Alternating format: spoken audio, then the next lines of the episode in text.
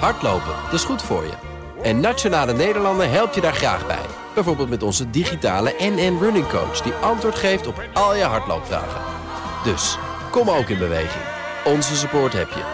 Kijk op nn.nl slash hardlopen. Economenpanel. Hoe wil de Europese Commissie de krapte op de arbeidsmarkt oplossen met een matchmaking-platform? En waarom blijft de Nederlandse economie toch krimpen? Dat en meer bespreek ik in het Economenpanel met Esther Barendrecht, hoofdeconoom van Rabobank, en Marijn Jongsma, redacteur macro-economie van het Financiële Dagblad. Panelleden, goedemorgen. Goedemorgen. Goedemorgen. Met natuurlijk ook ruim baan voor jullie eigen nieuws. Esther, wat is jou opgevallen? Um, ik zag in het Financieel Dagblad een uh, bericht dat het CEO heeft uh, onderzocht dat ruim een kwart van de bedrijven die eraan moeten gaan voldoen, nog niet klaar zijn voor de nieuwe uh, ja, rapportageverplichtingen van de CSRD. En dat gaat dan over milieu en mensenrechten en dat soort, dus zeg maar ESG-verplichtingen.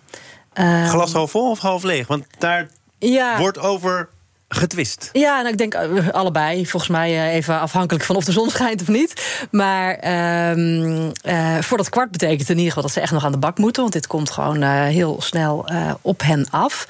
En ik denk eigenlijk dat het ook nog wel wat betekent voor bedrijven die er niet aan hoeven voldoen zelf.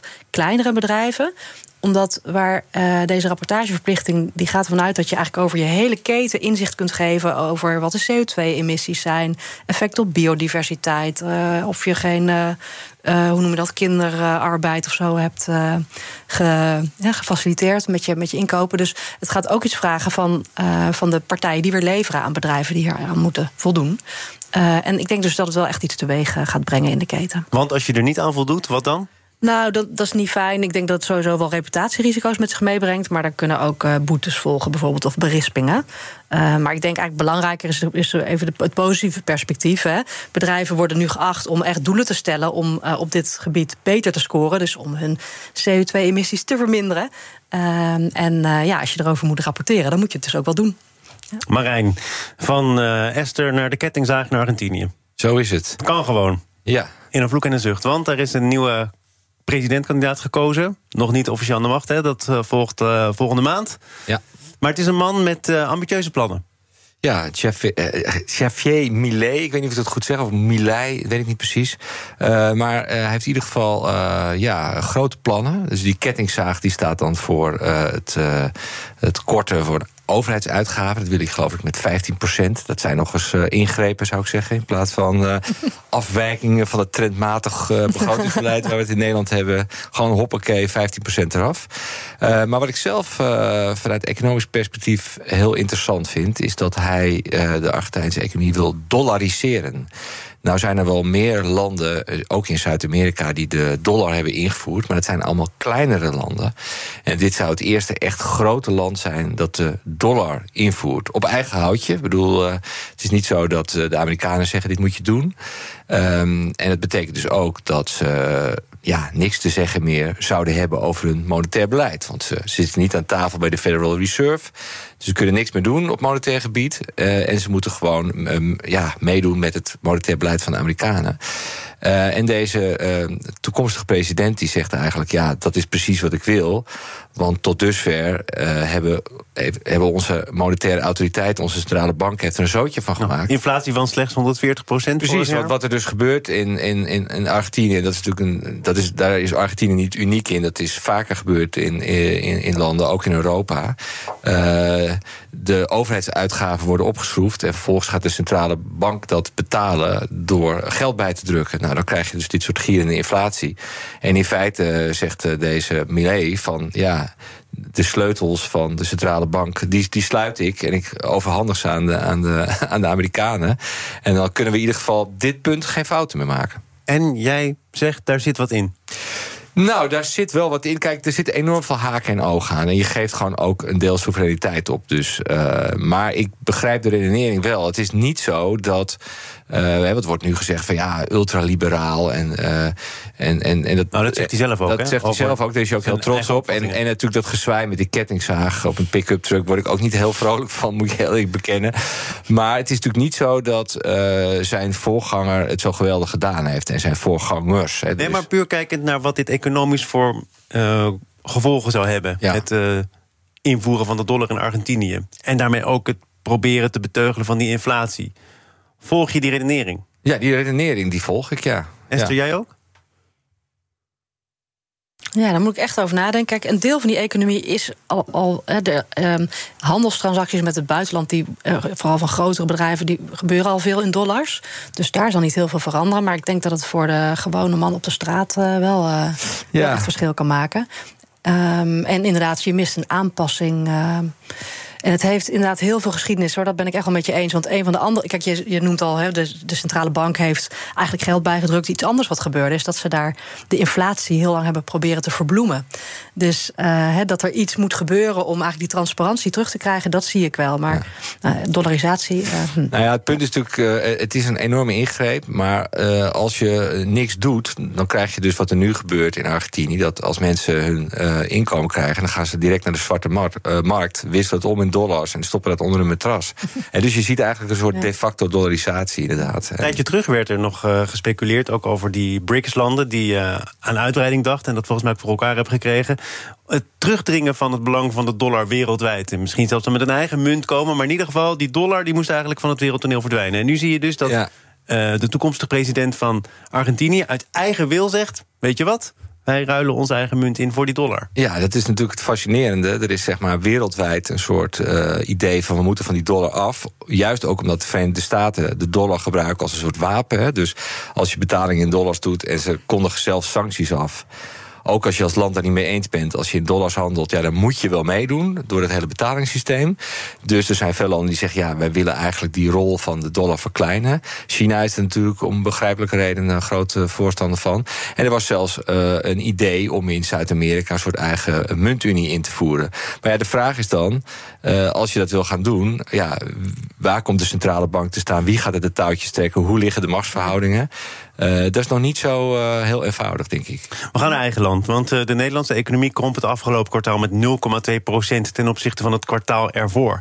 Bleek vorige week uit cijfers van het CBS. En dit is al het derde kwartaal op rij dat die economie krimpt. In de Europese Unie was er nog wel sprake van groei, maar wel slechts met 0,6 procent. Esther, is dat reden tot zorg? Nou, nou. het is natuurlijk niet een super florissant verhaal, dat is duidelijk. Um, ik denk wel even, hè, we hebben uh, een groot probleem met inflatie. En de centrale bank heeft daarom de rente sterk verhoogd. En dat ja, heeft uiteindelijk wel als doel om de economie af te koelen. Dus het is natuurlijk eigenlijk een afkoeling, ja, een bedoelde afkoeling. Is precies volgens het boekje eigenlijk? Um, nou ja, het is in ieder geval niet uh, verrassend. En, um, en ik denk voor de Nederlandse situatie, hè, daar is inderdaad nu al drie sprake van, uh, van, van krimp. Maar wel van een ja, heel hoog niveau van, van economische activiteiten. Dus er was echt wel sprake van oververhitting. Uh, dus in die zin ook daar denk ik, ja, volgens verwachting. En, um, en ook niet in zodanige mate dat ik me daar enorme zorgen over maak. Vooral omdat wanneer ga je je nou echt zorgen maken over een recessie? Ja, als die ook de hele arbeidsmarkt onderuit uh, schoffelt. Hè, dan gaan mensen. Uh, dat gaat gewoon heel veel leed veroorzaken voor mensen. En dan krijg je ook allerlei zichzelf versterkende effecten. Maar ja, dat is nog niet aan de hand. Niet in Nederland en in Europa ook niet. Een beetje ontspanning op die krappe arbeidsmarkt wordt wel gesignaleerd. Het aantal vacatures per werkloos ligt op het laagste pijl in twee jaar tijd. Mm -hmm. Dat is nog niet het begin van een grotere beweging, denk jij? Nou, ik denk dus wel dat er, dat er iets. Hè, er is wat afkoeling gaande. Dat zie je ook op de arbeidsmarkt. En dat zal nog wel een tijdje doorzetten. Maar ik denk niet in uh, zorgwekkende mate. Um, en uh, ja, die krapte heeft denk ik ook wel wat structurele uh, karaktereigenschappen. Hè, want we hebben echt een vergrijzende bevolking. Dus ja, de komende jaren weet je gewoon dat. Je zou dat kunnen zeggen, dan is het eigenlijk steeds een schokje op de arbeidsmarkt. En de arbeidsproductiviteit ja. gaat niet echt omhoog? Nee, dat is ook nog zo'n uh, nog zo'n uitdaging waar uh, Nederland en ook veel andere landen mee kampen. Uh, maar ja, dat betekent dus inderdaad, ja.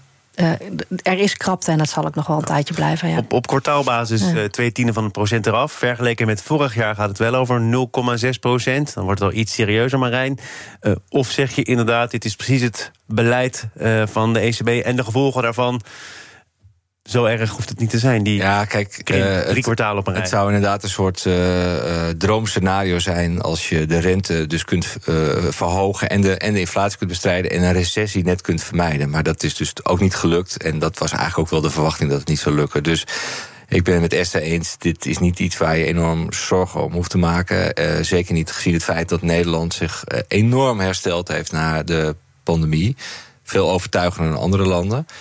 En ehm, ja, als je die groeicijfers ziet van die jaren vlak na de coronacrisis, die waren gigantisch. Eh, dus, dus dat je dan een beetje afkoeling krijgt, lijkt mij. Maar die afkoeling eh, is te verklaren uit het feit dat er minder wordt geïnvesteerd. Als je bijvoorbeeld specifiek kijkt naar de bouw, dan zie je dat het aantal vergunningen stokt. Ja. Dat heeft wel lange termijn consequenties. Nou ja, kijk, de bouw is natuurlijk. eh, daar, zit veel aan vast. Er werken veel mensen. En, eh, en, en als huisprijzen stijgen, voelen mensen zich wat rijker. Dus dat heeft altijd effect op de economie. En dat zul je de komende tijd nog wel, in, eh, nog wel even doorzien. Ik denk dat wat uiteindelijk veel zorgelijk is, dat de, de productiviteitsgroei in Nederland maar steeds trendmatig lager en lager en lager wordt.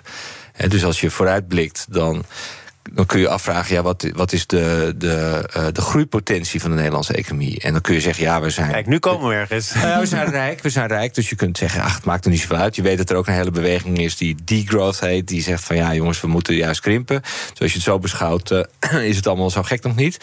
Eh, alleen, het feit is natuurlijk dat als je groeit... dat het veel makkelijker is, ook politiek gezien... Om, eh, om, om dingen te regelen, omdat er altijd iets extra's te verdelen valt. En naarmate een economie stagneert...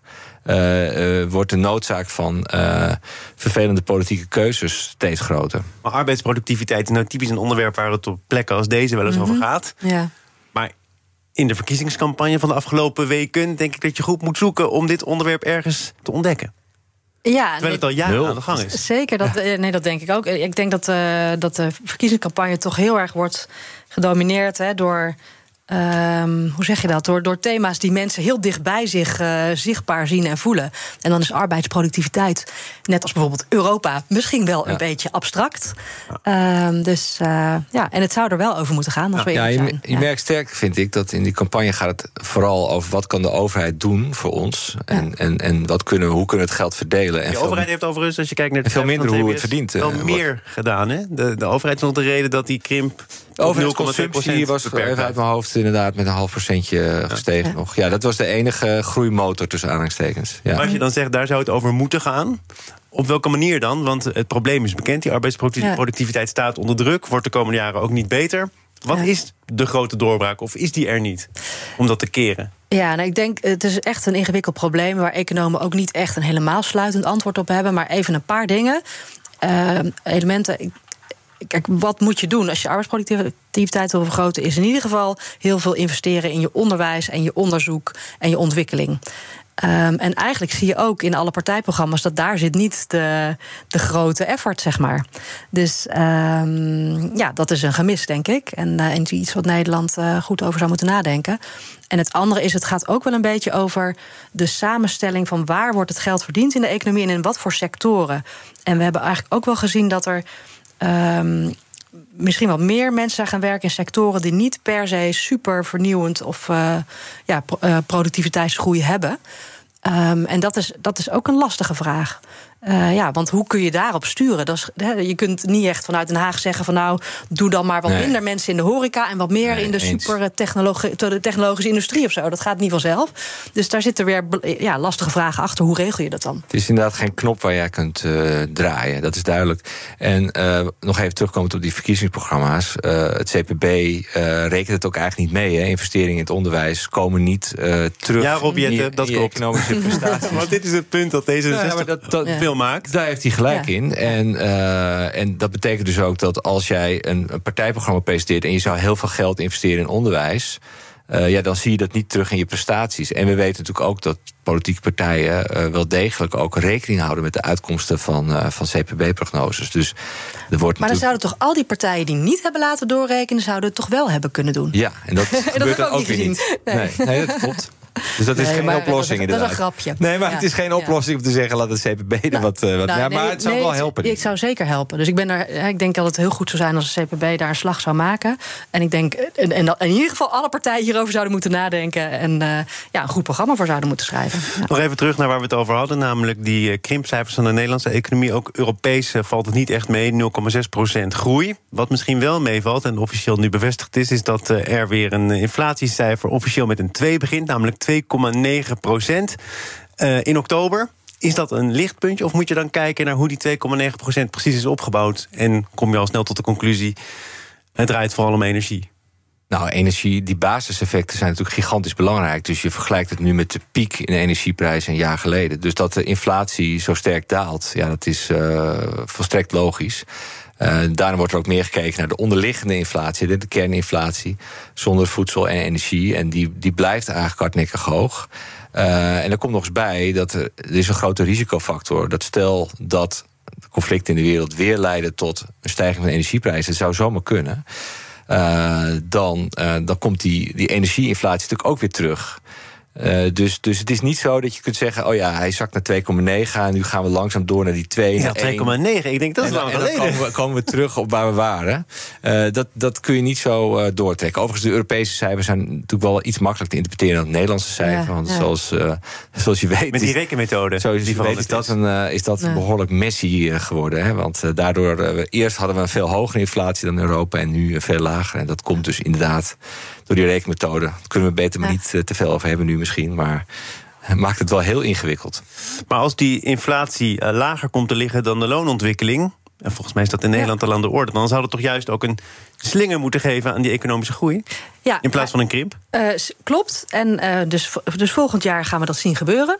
Uh, en dat zal dus ook wel weer betekenen dat eigenlijk die krimp van de afgelopen kwartalen op een gegeven moment ook weer omge- omkeert in, in groei. Want ja, de koopkracht gaat zich gewoon positief ontwikkelen komend jaar. En op, op wat voor groei kom je dan uit?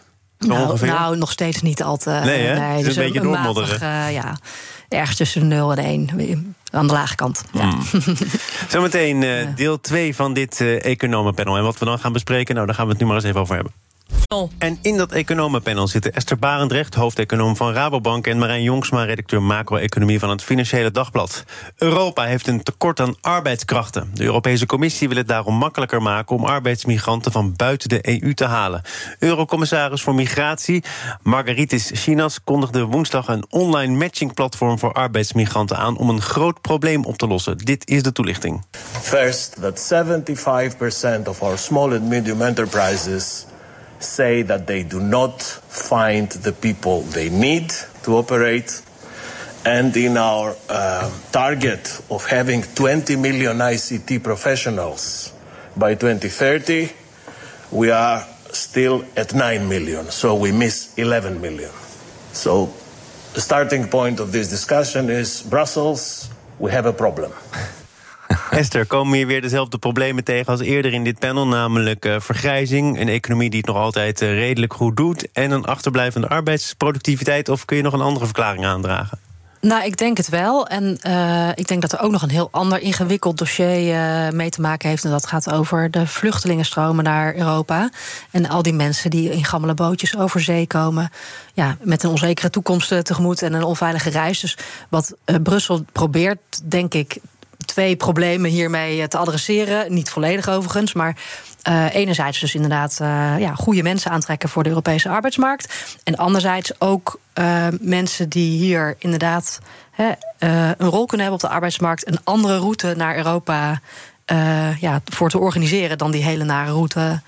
Um, via illegale immigratie. Marijn, wat is uh, jouw analyse? Nou, ik denk inderdaad dat dit er ook achter zit, deels. Um, uh, waarschijnlijk is het zo dat uh, Brussel op deze manier ook probeert uh, deals te gaan sluiten met landen van herkomst. Hè. Dus door te zeggen van kijk, jullie kunnen uh, mensen op legale, langs legale weg uh, laten komen naar Europa.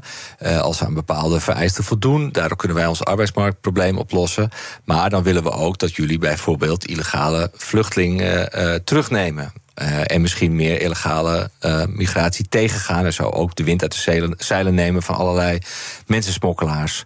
Dus er zal waarschijnlijk nog een heel diplomatiek circus aan vastzetten, aan vastzitten om inderdaad die illegale uh, migratie uh, tegen te gaan. En hoe voorkom je dat uh, de oplossing van de een het probleem wordt van de ander? Want daar wordt al vaker voor gewaarschuwd. Hè? Een brain drain. Iedereen die wat in huis heeft, iedereen met potentie gaat dan naar een plek waar de toekomst open ligt. Sterker nog, men zit om hem of haar te springen. En het land waar diegene geboren is, getogen is, blijft achter met een gebrek aan kennis, gebrek aan vakkundige medewerkers. Nou, dat is natuurlijk het gevaar. Uh, dat inderdaad de beste mensen vertrekken. Uh, en de mensen met de, minste opleiding uh, achterblijven. dus ja, je slaat de spijker op zijn kop, denk ik. Maar wat natuurlijk ook in Europa een probleem is. Er wordt heel vaak gezegd van migratie is de oplossing voor het arbeidsmarktprobleem. dat kan op korte termijn zeker soelaas bieden. Alleen je moet ook niet vergeten hoe gaat dat precies vormgegeven worden. Want als het samen gaat met gezinshereniging, als mensen heel lang blijven dan creëer je natuurlijk weer een grotere druk op allerlei voorzieningen, zorg, huisvesting is een hele belangrijke. Um, en dan uh, vererger je dus allerlei andere problemen. Dus daar moet je wel goed rekening mee houden. En het politieke draagvlak voor grootschalige migratie is natuurlijk ook beperkt. Hè? En dan kun je wel zeggen, ja, maar die mensen hebben het allemaal niet begrepen. Maar het zijn wel mensen die naar de stembus gaan en die op een gegeven moment een soort tegenwicht kunnen bieden. Dus Toch kom je, wel tegen dat er, dat er politici zijn die wijzen op landen waar ze heel duidelijk werken met uh, streefgetallen of uh, richtgetallen. In Canada bijvoorbeeld geeft mm. toen een hele andere situatie. Geen lid van een Unie, andere ligging geografisch gezien. Maar daar hebben ze gezegd: tot 2025 hebben wij anderhalf miljoen mensen nodig om onze economie uh, aan de praat te houden. Kom maar. Ja, ja, ik denk wel inderdaad een heel ander land in een heel andere situatie. En uh, volgens mij ook makkelijker om migratie daar uh, uh, te sturen, zeg maar.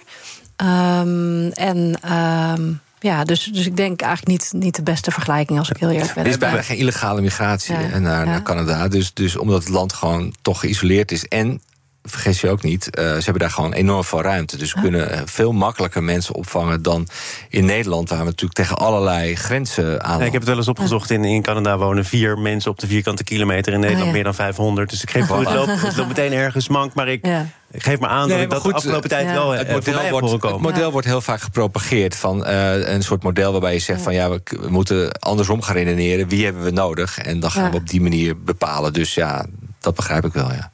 Hoe, hoe anders zou deze discussie verlopen op het moment dat woningen in Nederland geen probleem zouden zijn. Is dat niet gewoon waar het eigenlijk op misgaat? Namelijk eh, het besef enerzijds, we hebben die mensen nodig... en anderzijds, waar gaan ze wonen als ze zelf niet eens ergens goed kunnen wonen? Ja, nou, ik denk heel eerlijk gezegd dat dat zeker een hele grote rol speelt. En het ironische is natuurlijk ook nog weer... Hè, dat, ja, laten we wel zijn, de, de woningen die wel gebouwd worden in Nederland... daar spelen arbeidsmigranten ook best nog wel eens een rol in. Hè? Dus uh, ja, als je, als je die mensen ook niet laat komen... dan hebben we misschien uh, in de woningbouw ook weer een, uh, weer een probleem. Dus ik denk in algemene zinnen, arbeidsmigratie heeft uh, een effect voor degene die komt en een effect voor degene die het inhuurt, het bedrijf. En het heeft maatschappelijke baten en lasten. En, uh, en uh, baten is van ja, iemand draagt misschien wel bij aan de economie, heeft een mooi huis gebouwd of kan zorg verlenen. Ja, en lasten zijn, iemand maakt ook gebruik van de voorzieningen. Um, en, uh, ja, en die balans wil je eigenlijk goed hebben. En dat is best een hele lastige, lastige puzzel. zie jij ja. iets in, Marijn, wat er nu door de commissie wordt voorgesteld? Zou dat kunnen bijdragen aan een oplossing?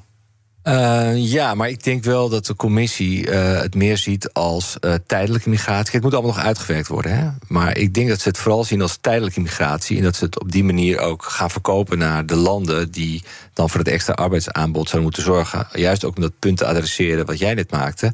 Van ja, jullie kunnen die mensen tijdelijk laten werken in de EU. En dan doen ze ervaring en kennis op. En dan komen ze terug en dan kunnen ze dat weer gebruiken in, in het, in het land van herkomst. Dat verhaal kennen we maar, natuurlijk maar van, van de jaren 50 en 60 maar in Nederland. Maar dat gebeurt dus vaak niet. En dat is, dat is het probleem. En als dit dus leidt tot een grootschalige migratie... dan krijg je dus uh, verergering van de sociale problematiek rond migratie... die we natuurlijk nu al zien met uh, uh, gewoon legale migratie binnen Europa... waarbij natuurlijk mensen ook de huisvesting vaak echt schandalig georganiseerd is. Waar ook de overheid schromelijk tekortschiet qua toezicht, moet ik mm, wel direct bij ja. zeggen. Ik denk dat wel eerlijk is om er ook bij te vertellen... zoals ik het goed begrijp, deze voorstellen van de Europese Commissie... zijn op vrijwillige basis. Hè. Dus lid, lidstaten mogen zelf bepalen ja, of ze eraan mee willen doen, klopt. ja of nee. Nee, het is geen ja. dictaat, dat is duidelijk. Maar een ander, meer principieel punt vanuit economisch uh, oogpunt... is natuurlijk dat als wij alles oplossen... door ergens weer een blik arbeidskrachten open te trekken... is het ook de vraag of je die arbeidsproductiviteit... waar we het eerder over hadden...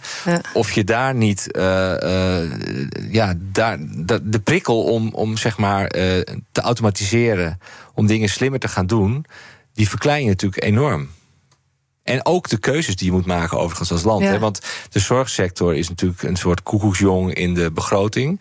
Uh, en, en, in de economie. En in de hele economie daarmee. Ja. En uh, precies, want dat, trekt heel veel arbeid. En in plaats dat we zeggen van hoe kunnen we nou ervoor zorgen dat we dat anders gaan inrichten gaan we dan zeggen: nee, we gaan weer ergens mensen vandaan halen. Waardoor het nog groter wordt. Maar deze eurocommissaris heb ik net uh, helder horen uitleggen hoeveel mensen die tekort komt. En een tekort kan ik ook vertalen als misschien uh, gebrekkige mogelijkheden om economische groei te realiseren. Mhm. Dus trek je inderdaad makkelijk, oneerbiedig gezegd, zo'n blik arbeidsmigranten open, denk ik, om dat op de korte termijn te verhelpen. Ja, maar ik ben het um, wel eens met Marijn dat er zijn verschillende manieren om die, om die groei te realiseren. En een andere manier is natuurlijk om vooral slimmer te gaan werken. Overigens noemde hij ook, uh, uh, ook, ook heel slim natuurlijk ook de ICT-professionals die we dan ook nodig hebben. Hè? Dus we komen daar dan ook weer mensen in tekort. Um, maar, maar dus ja, er zijn verschillende routes. Uh, je kunt kiezen om bepaalde dingen minder te doen. Uh, je kunt uh, zorgen dat je dingen slimmer doet. Of je kunt meer mensen inzetten. Dat zijn eigenlijk een beetje de drie, de drie routes die je hebt. En ja, en daar moeten we keuzes in maken. En ook wegen in vinden hoe we, dat dan, hoe we die keuze dan, dan ook echt realiseren. En je geeft terecht aan, of je eraan mee wilt doen... Dat is een vrije keuze. Tegelijkertijd wordt er wel gezegd in de omkadering van dit voorstel arbeidsmarktbeleid dat is een, een, nationale kwestie, nog geen Europese aangelegenheid. Zou het nou veel schelen om dat wel Europees te bekijken? Um, kijk, de Europese economie hè, die, uh, die functioneert natuurlijk omdat we van elkaar afhangen. En dat betekent ook dat je dingen samen met elkaar moet regelen.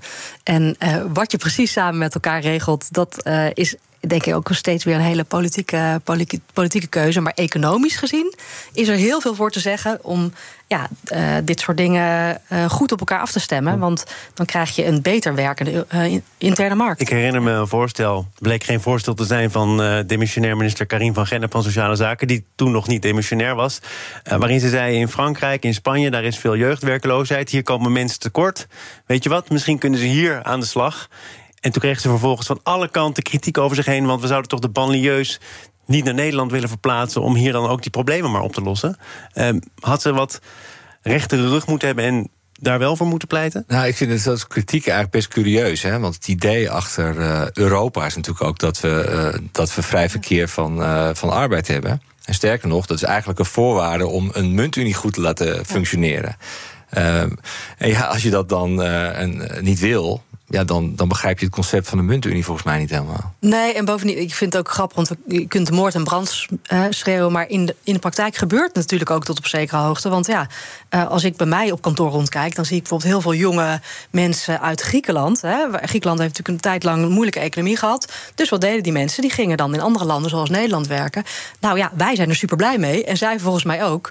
En, uh, en op een gegeven moment gaat het weer beter daar. En dan zul je misschien ook wel zien dat mensen weer, weer, Precies, weer want dat is belangrijk verschil. Ja. Ja. Gaan vaak wel terug.